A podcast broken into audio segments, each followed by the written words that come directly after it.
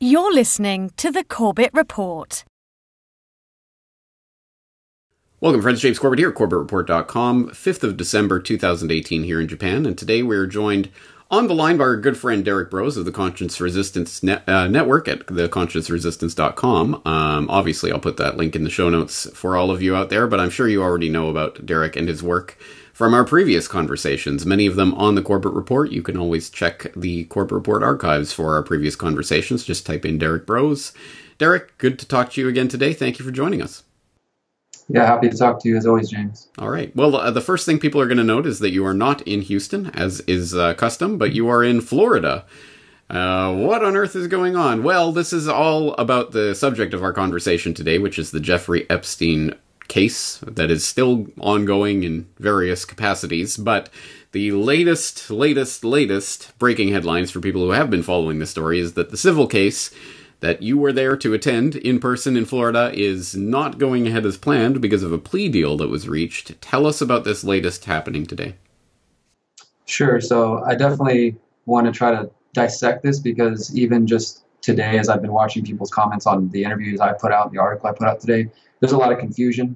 Um, so what we're dealing with today is, as you said, it's a civil trial. So this is not the specific federal thing that you know has been going on for more than a decade, the, involving Jeffrey Epstein getting a non-prosecution agreement, the sweetheart deal. It's not explicitly related to that. It's more kind of a peripheral uh, lawsuit. So the lawyer Bradley Edwards, who's been representing at least three of the women uh, that are victims of Jeffrey Epstein since 2008, he was sued by Jeffrey Epstein, I think in 2009 initially, him and another lawyer, uh, Jeffrey Epstein basically just going after them in any way he could and saying that, you know, the whole thing was made up. It was an effort to get as much money out of Epstein as they could and, you know, funnel that to their rich buddies and whatnot.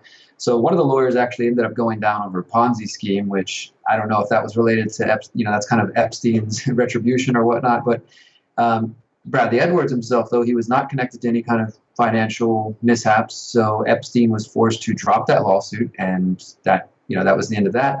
However, Bradley Edwards chose to countersue him and uh, and seek uh, uh, damages for defamation, defamation of character. You know, saying, "Hey, I'm a lawyer out there. You're basically accusing me of just being an ambulance chaser." And just trying to make money off these victims, so I'm going to defend my good name. So that's been going on for nearly a decade as, as well. And today was the conclusion of that. So, what was expected, what we were told going into this, is that well, we knew ahead of time Jeffrey Epstein was not going to show because, unlike you or I or any other average person out there who gets summoned to court, he doesn't have to appear. He can hang out in his private island and uh, just go about whatever he's doing. So, we knew we weren't going to see Epstein, but there was the possibility of some of these women coming forward to speak. Uh, for the first time on record. Now, obviously, we know about these details because of the court records, the affidavits that exist but none of the women have ever actually been put on the stand to talk about it uh, because Epstein settles out of court. So even though this case wasn't directly related to the, the charges that the women or the, the uh, damages from to the women, uh, Bradley Edwards was expected to call them to support his case to say, hey, look, here's women who are you know backing up what I, I sued Epstein for that he you know assaulted them, raped them, molested them, and just to try to use that to support his case that you know he obviously wasn't just making things up. That didn't even happen. As soon as I walked into the courtroom this morning, um, which I just want to kind of throw this out there, thank you so much to those who supported me in the last week just to make this happen. I've been following this. I wasn't planning on coming here, but as you know, James, people are just amazing when it comes to support, and they wanted me to be here, and I'm happy to be here. So thank you for that. Uh, but I got to the courtroom, and I mean, it was already over before it began. Like, you know, I think that they made a deal late last night or super early this morning or something because they already had this fancy thing printed up and ready to go, you know, before the court even started. So it was already over and done. But, uh, you know, boring courtroom stuff. The judge saying thank you to the journalist for handling these claims that, uh, you know, in a respectable manner. Uh, the two sides say what they have to say and then court's adjourned. And we go outside to a press conference, and this was actually kind of interesting. Uh, they had the two attorney, the attorneys representing Bradley Edwards, who obviously he himself is an attorney. They had stacks, stacks and stacks of boxes that all the boxes related to evidence on Jeffrey Epstein. And I'm not just talking about four or five boxes. Like they had four or five high, ten to twelve across, maybe two rows deep, and all of it with Brad, you know Jeffrey Epstein's name and just different case files they had a big uh, kind of poster board placard that had pictures of all Epstein's cars, pictures of all Epstein's houses and his helicopter, and um, pictures of all his homes and things like that. So they really kind of did make a spectacle to, to bring people in. And then the lawyers basically just answered questions. And so what happened, the reason it was over before it began, is because Epstein settled out of court rather than letting this go forward, even though it's a civil trial and he wasn't facing any time by any means. You know, this wasn't going to end up with Jeffrey Epstein in jail. So that's important for people to see. Like I've already seen people say, "Oh, this lawyer sold out, and you know, he just cashed out instead of getting justice for victims." Like it's it, this. There was not going to be any justice for the victims today. The best we would, could have hoped for is that they would maybe get on the stand and say some things that, but. But Bradley Edwards in the press conference made it clear that those who came here expecting to hear the new salacious details, that was not going to be a part of this. The judge had already made it clear that the women could testify that it wasn't going to be turned into, you know, damn, you know, bashing Epstein. So more than likely, this 10 day thing, if it did get dragged out, it would have ended up with the victims having to be on the stand and get interrogated and questioned by the state and whatnot. And these are high priced, powerful lawyers. These are their army of superstar lawyers, as they put it, uh, that Epstein hires. And these names are all well known Dershowitz, Starr, all those kinds of people. So in the end, um, Bradley Edwards did take a confidential financial settlement for his particular damages uh, related to Epstein. And Epstein issued this apology, which, if you don't mind, I'll read it to you. It's, it's not too long. Because these are, I mean, Epstein doesn't appear in public anymore. He's, you know, from by all accounts, from everybody's investigating, everybody's records, he rarely goes to New York anymore. He's pretty much isolated himself on his private island now. So we're not going to get any public statements from Jeffrey Epstein probably beyond this. So I think it's, it's, it's something. And he says, while Mr. Edwards was representing clients against me, I filed a lawsuit against him in which I made allegations about him that the evidence conclusively proves were absolutely false. The truth was that his aggressive investigation and litigation style was highly effective and therefore troublesome for me. The lawsuit I filed was my unreasonable attempt to damage his business reputation and cause Mr. Edwards to stop pursuing cases against me. It did not work. Despite my efforts, he continued to do an excellent job for his clients and through his relentless pursuit held me responsible. I am now admitting that I was wrong and that the things I said to try to harm Mr. Edwards' reputation as a trial lawyer were false. I sincerely apologize for the false and hurtful allegations I made, and I hope somebody will forgive me for acknowledging my wrongdoing. Jeffrey Epstein. I mean, all of it kind of, it really made me a little disgusted earlier, honestly. Like I said, there's some, you know, victory, maybe a small victory, a moment to celebrate here in the sense that, okay, Epstein admits some, some guilt, but overall, I just imagine this is like, this is like a little kid who's never been punished and never, seeing the repercussions of his actions. And so he gets a little slap on the wrist. He has to come apologize to this, the class. Or, you know what I mean? It's just it's a lawyer it's apology for sure. Yeah. Yeah, um, exactly. Yeah, and and so again, I think it is important for people to understand this is relating to a civil case that was specifically about defamation of the the attorney, and so it wasn't about the legal issue of the actual crimes that were committed and that we know about. He is a, a convicted sex offender, but of course, Absolutely. he did cop that incredible plea deal those many years ago by someone who went on to become a very important part of the, hmm. the Trump administration, which is an important part of this story. And this yes. story is is obviously much bigger than what this particular case was focusing on. And interestingly enough, at least from my perspective, this has all come back to the surface over the past month or so. Obviously, I've been covering this case in the past. You can go into the Corbett Report archives or some of my previous conversations about it. I hadn't really heard much about Epstein until you recently put together a very important, a, really great, concise, and uh, informative documentary bringing down Jeffrey F- Epstein. Obviously, it will be linked in the show notes for this conversation for people who are interested. Please go and watch that. Uh, an excellent breakdown of this case that I saw come up. Uh, I don't know, was that about a month ago or or something along? Yeah, November first. Yeah, so about a month ago, and then uh, and then just a week or so ago, we had an incredible expose from the Miami Herald, of all places, actually doing some real investigative work on this and bringing the Jeffrey Epstein case back to light. Tell us what is happening. Why is this getting dredged up again, and why is it all culminating now? Sure, absolutely. And so I, I want to say two things. One, so we just talked about the civil trial, right? And what most people are familiar with is the original sweetheart deal that Epstein got, which uh, was a non prosecution agreement and which Bradley Edwards and pretty much anybody with a brain has been saying this violates the Crime Victims Restoration Act, which is essentially just, uh, excuse me, Crime Victims Rights Act, which basically just says if there's a case like this, any sort of abuse of a victim, they must be consulted before the perpetrator gets made a deal. So in this case, ideally, all of the women who were being represented by these lawyers should have been consulted and said, hey, we're considering giving them this deal. Do you have any input? What is your concerns? Instead, they were lied to the whole time and told that, like, hey, you know, we'll let you know when something's happening while they concocted this secret deal behind the scenes. And as you mentioned, uh, Alexander Acosta, Trump's current labor secretary, was one of, I mean, there's at least a dozen people that I've identified that should be tried for being involved in this deal, from the U.S. state attorney, from the local judge, um, the sheriff's office out here apparently resisted until one of the other cops came in and told the FBI to get involved. Like, I mean, there's just so many le- layers to this of people who were trying to stifle the investigation to Epstein. So he got that sweetheart deal. The civil trial's now done. Now, for those who are hoping for some justice with Epstein, the best that we can hope for at this point is we're waiting to hear a federal judge who may or may not overturn his his non-prosecution agreement and say that you know what it did violate the Crimes Victims' Rights Act. And in that case, it's not like Epstein will be immediately be rushed to prison. It would just open him up for new litigation, new lawsuits, and a potential trial, which more than likely he would still buy his way out of. Um, uh, but the, the thing about that, though, is what Bradley Edwards told me today is that it would still require a state attorney to have some some courage to actually say, "Hey, I'm going to take this guy on." Unfortunately, in Florida, where some of these things took place, the statute of limitations is over. But the the downside, and I guess uh, in, in this instance, it might help the case against Epstein. He has victims, and this is what was not necessarily known by the wide public, is that he they found victims in California and New Mexico and New York in uh, the Virgin Islands, um, obviously in Florida, pretty much anywhere Epstein's ever lived or ever spent time in, they found hundreds. So this numbers that we've known is 40, maybe 60, maybe it's hundreds, hundreds of victims. That every and the cops said that when they interviewed one one girl, it would lead them to three or four more girls that had three or four more girls each. That they, you know, this, this dude is is seriously addicted to young girls. I mean, I don't know how else to put it. Like he's got an addiction. That's why they made him register at the highest level offender because he will repeat, and um, he's a danger to society.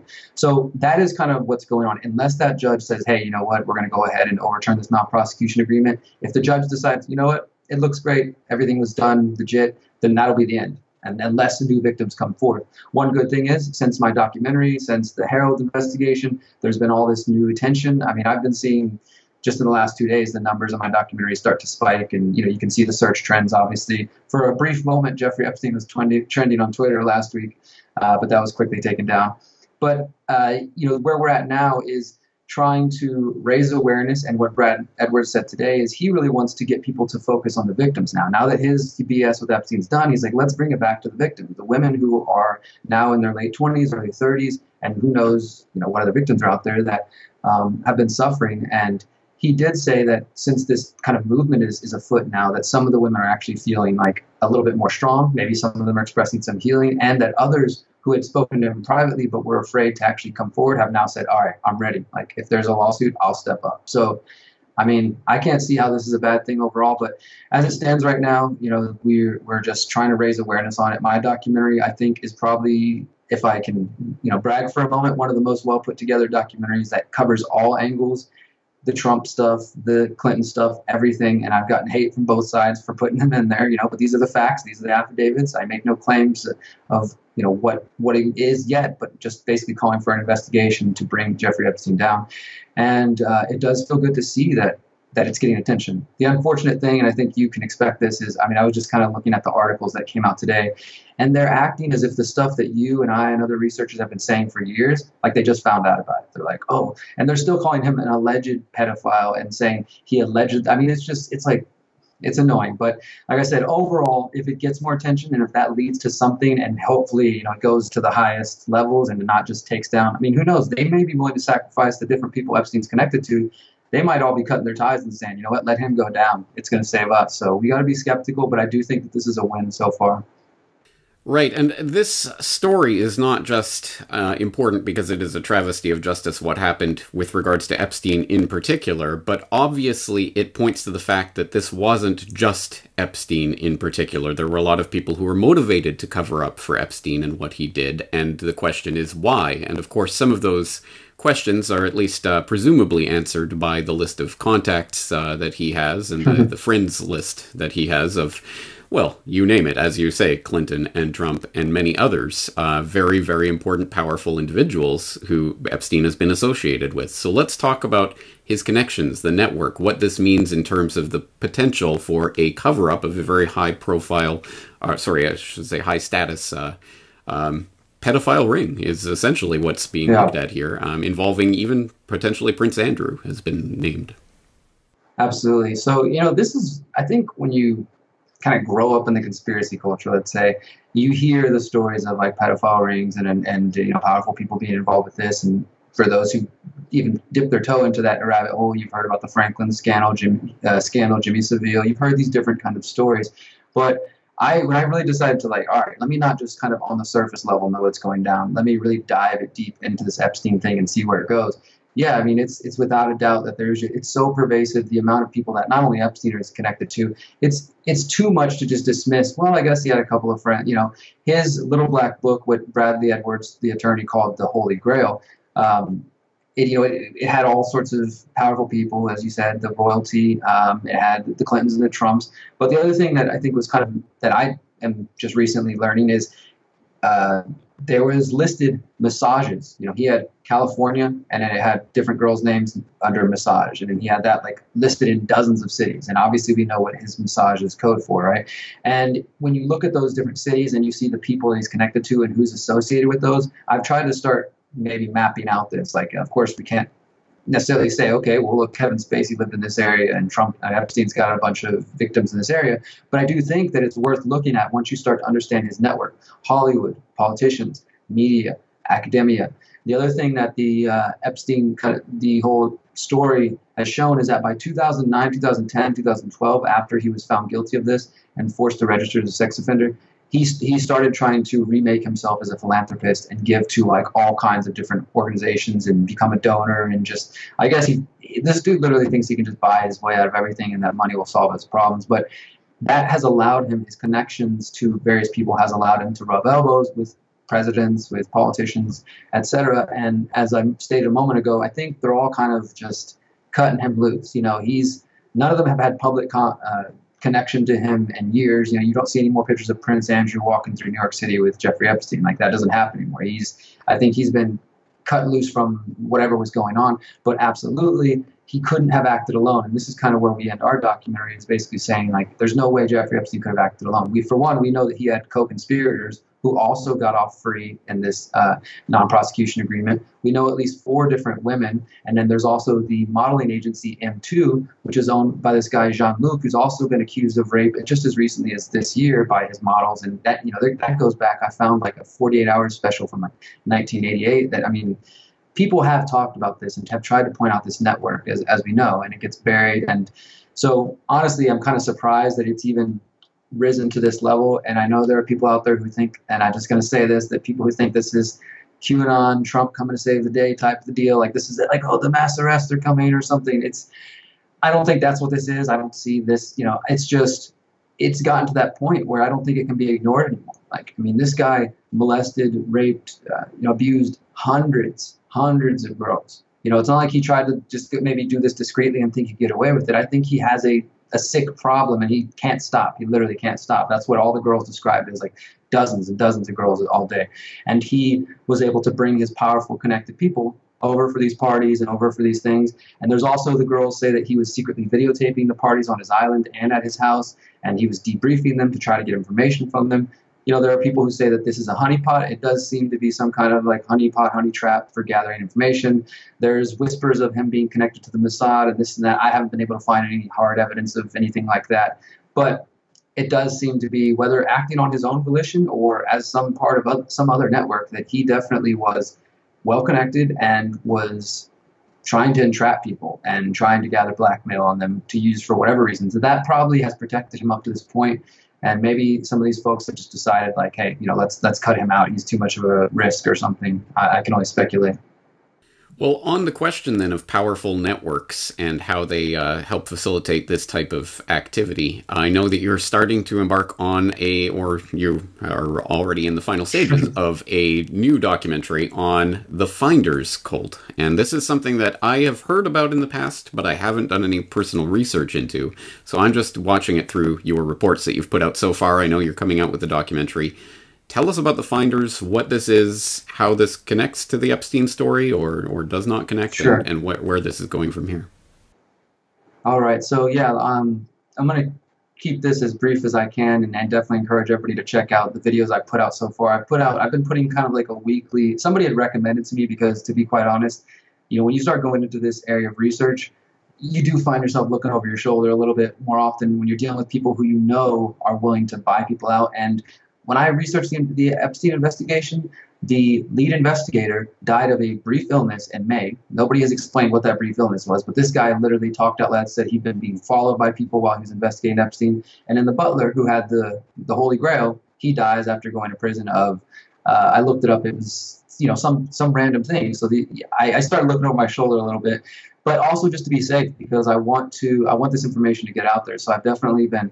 kind of diving into this. And, you know, we're talking about Epstein and these networks. Epstein is just one rich guy. He's surrounded by people for whatever reason, money, influence, their own depravity, are willing to help him go get these people, right? Get these girls. He apparently bought young girls from Eastern Europe, bought, tried to buy a girl from uh, down South America, and things like that. Well, that involves networks of people. Epstein's not just hopping on a plane going down to South America and buying a girl himself. Like he's got people who work for him. They you know relay the message. So there there are these networks that exist, of human trafficking, sex trafficking. This is a known fact, right? But the, the kind of conspiracy is are politicians and powerful people involved. And without a doubt, the Epstein case, I think, shows that.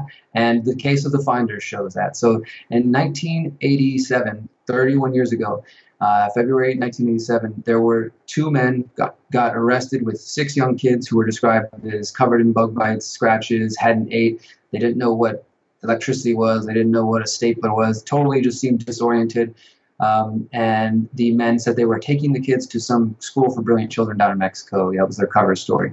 And essentially, what happened is these two men get arrested. They get pulled in. Now think about this: 1980s, late 80s. There's what people have described or called the moral or satanic panic going on in the, in the late 80s in the United States, where everybody was suspecting daycare centers and all kinds of people of satanic rings or pedophilia. And much of that was dismissed as just mass hysteria. Um, I'm not quite ready to completely dismiss all those claims as mass hysteria, um, but the finders is kind of like in that that era, right? So these men get arrested. The Tallahassee police start digging in, start investigating. They get contacted by the Washington Metro Police Department, who say, "Hey, we think this might be connected to a group called the Finders that we're investigating out here you know, can you give us a reason to raid their warehouse? And they said, well, this guy's got caught with kids. And they said, okay, well, that gives us reason. This may be child abuse. So they got warrants. The Metro Police Department, the U.S. Customs Service, because they thought it might be trafficking across international lines, got involved. And they raided a warehouse and apartment building in D.C. connected to the finders. So that's going on while the Tallahassee police are down there investigating. And you know, there's a lot of details here, but basically within a week the story is dead. It goes from being national news, Washington Post, AP, New York Times, uh, children, you know, caught in a cult. They're saying maybe satanic activity, human trafficking, pedophilia, all these different claims. And it wasn't just speculation that these reporters were made, making it up. This information came from the police reports, specifically from a U.S. Customs Service agent named Raymond Martinez, who walked through and he, he was there for the raids and, and he describes in his reports everything he saw, including instructions on how to buy children from Hong Kong, um, instructions on how to impregnate the female members of the finders. Uh, these people in 1987 were already using what was called MCI mail. Like for those who might know or remember that, it's early, kind of super early version of what we would consider email or texting. Uh, they had broadband internet at that point. When they raided their warehouse, there were maps of you know locations all around the world with numbers. There was high tech equipment, and they really describe it as it looked like an intelligence operation of some sort. And there, Raymond Martinez said he was able to witness on the screen uh, instructions that were sent to the people at the warehouse, telling them about the, the day's arrest the previous day in Florida. Said, "Hey, our men have been arrested," and it specifically said it gave them instructions on how to move the children and how to avoid cops and and you know get out of the city without being uh, bothered and So as I said, this becomes big news, national headlines, but within six days, it disappears. All of a sudden, the Tallahassee police come back, say they didn't find anything, they made a mistake. The uh, Metro police say, oh, nothing to see here, no satanic activity, no, you know, trafficking claims, uh, and it all just disappears within a week. And then within a month, uh, the, the behind the scenes, all the authorities shut down their investigations. By the summer, the kids are released, the guys are released, and that's it. Then in 1993, it pops back all of a sudden. U.S. News and World Report AP and a couple others report that the Department of Justice is opening an investigation looking into the Finders cult based on some evidence that that points to the fact that the CIA covered it up and that or that the CIA because uh, Raymond Martinez, the U.S. Customs report, the last thing he wrote in his report is that the CIA this had become a CIA internal matter. No further action will be taken. No, you know, and so that was like, whoa, what the heck? And then it gets reported the DOJ actually decides to start investigating but again, they go back and interview all of the people who went on the raids, who went to the warehouses. They do all these different interviews, and by the end of it, again, they say nothing to see here. It's it's we didn't find anything, and it's closed, and that's it, and it disappears. And you know, you you can find a few videos here and there on YouTube, kind of talking about it. Um, I've never really paid much attention to his work, but you probably know the name. Uh, I think he's deceased now, former FBI agent Ted Gunderson. Apparently, in the 80s, he was really, or in the 90s, he was talking a lot about this and was taking around the customs report and showing people, like, hey, this is what he wrote. But I truly do believe that I've probably done more research on this than anybody before, and I and I say that with confidence because I've scoured the internet for every reference to the finders, the members of the finders, um, over the last 30 years, they have been doxxed, so we have a list of all the members of the finders, and you can find some of their names on sex offender, registered sex offender list. I mean, some of these people are, um, they have re, they kind of rebranded themselves and are living regular lives, but uh, when I started to dig in it, basically I realized that Raymond Martinez, the Customs Service, his report is key to this. He is the one who describes everything that, that can point to the sex trafficking rings, to connections to intelligence agencies. And I don't know if the satanic kind of thing was just thrown on top as a distraction or sort of to poo poo it because everybody was real dismissive of satanic claims at the time. I haven't seen anything to point to that. More, what I've found is that the Finders was an intelligence operation. And in some of these old articles that I found the archives of, I mean, there's literally a, a I think it's a Washington Post article where they just kind of throw in the sentence that some of the finders have been found in FBI counterintelligence files. Moving on, you know, they just kind of throw that sentence out there. There's no like deeper look into it. So I've been just digging into all these claims, and I actually, when I was doing my my speaking tour this uh, summer, I traveled through Florida, and I was able to contact an ex-member of the finders, not just any ex-member either, but somebody who was deeply involved for 25 years, who was the right-hand man of Marion Pettie, who is the founder of the finders, and I'm so excited to like release that um, research because this guy He's connected to the CIA guru movement. For those who know that the CIA tried to, you know, steer Timothy Leary and others in the 1960s, the finders weren't involved in drugs. They were more a different type of cult. But Marion Pettie, this guy has all the same connections. He was Air Force Master Sergeant. He said he was a chauffeur for all these high intelligence people, and then supposedly he left and never had any contact with them again. Although his wife worked for the CIA, his son worked for Air America, the CIA front company, uh, you know, plane company. Uh, and he's surrounded by these connections, but up until his death, he, he said that he had nothing to do with it. Uh, so I found an ex-member of the Finders, and I talked to him and confronted him directly, like asked, obviously I didn't expect him to say, you know, yeah, we were trafficking kids, but I at least asked him to his face and let him speak for himself. And I will let your audience know this first before it comes out in our documentary. It's going to be a two-part documentary because it's just, there's so much to it. The first part is about 30 minutes or so, and it should be out within the next week or two. Um, and then the second part will be out towards the end of December, early January. But I did reach out to Raymond Martinez, the customs agent, and I, I initially emailed him, and he was kind of standoffish, as you can imagine, this guy for 30 years. Because what I realized when I looked into this, the reason the DOJ investigation popped up in 93 is because he never let it go. He kept mailing his report to, to congressmen. He kept calling for an investigation. And even though many of the reports are heavily redacted, it's clear that they're saying he was the one that was kind of pushing them, like, please investigate this. And it's clear that all of the other people that went on the warehouse raid with him basically said he was crazy and said, we didn't see anything he saw. I don't know what he's talking about. He was then demoted. His pay was docked. He was moved around. Like I've looked at his record and, um, you know, is that related directly to what he said about the finders? I don't know because unfortunately, after a couple of emails, he said he um, he just stopped uh, communicating with me. I sent him the Epstein documentary actually, and based on what I've seen, what I've found about his writing, I think he's kind of a conservative guy, and he may be a Trump supporter. And I don't know if that just rubbed him the wrong way or something. But either way, he shut down. And the final thing I'll say about that, I did make an attempt to go meet him in person just last week, and uh, um, I was told to get the hell away and to leave him alone. But based on what he's already told me, he's made it clear that what he knows, and I'll quote him in this, give you guys a little snippet of what's going to be in the documentary. He said he has no, no faith that what he knows happened, that will anybody will ever be held accountable for what he knows happened. So even though that's all he gave me, that to me is enough to say like this dude still stands by his report 30 years later. He's not saying, "Hey man, I made it." I mean, and honestly, in order to accept the official story of events, you have to believe that Raymond Martinez imagined instructions on how to buy kids, imagine naked pictures of kids, imagine you know all these different things, and not only that, the Tallahassee uh, Department of Re- uh, Health and Rehabilitative Services, there's a report from their doctors saying that they had evidence that two of the children were sexually abused and sexually molested, but that just gets ignored, and the kids get released back to these parents, and and and yeah, here we are, 31 years later, and most people or handlers. Yeah, that's yeah. Uh, that's what they say, you know, because the thing is, the mothers weren't even with the kids; they were, you know, somewhere else doing journalism. Because officially the finders they say they're just a researcher they're research groups. They just do freelance journalism internationally for different clients but not governments. We don't work for governments is what they said. Uh, and it, the, the, whole story just reeks and i'm really really looking forward to exposing this because um, and it is kind of the epstein thing is going to segue into finders one and finders two and we'll see where that goes. I might kind of leave this stuff alone for a little while but i am very confident to say that what people will see in this documentary um, has not been seen anywhere else. Not right, Derek, interviews. I, I, know that my audience will be aware of the importance of the, what I'm about to ask you because uh, they've seen my Requiem for the Suicided series. I want you to assure the audience, without going into details, that there is backups of all of this work, all these interviews, all of the documentary, everything you have that can and will be released in the event anything ever happens to you. Absolutely. I have sent all of the files of documentation I have and the interview with uh, the finder and pretty much everything I have to a number of friends who are nicely dispersed around the world. Good. Okay. And um, and please, you know, uh, I, I, know this might sound silly, but let's do it for the record. You are not suicidal. No, I, you do not have a health condition. There is nothing wanna, that's coming up.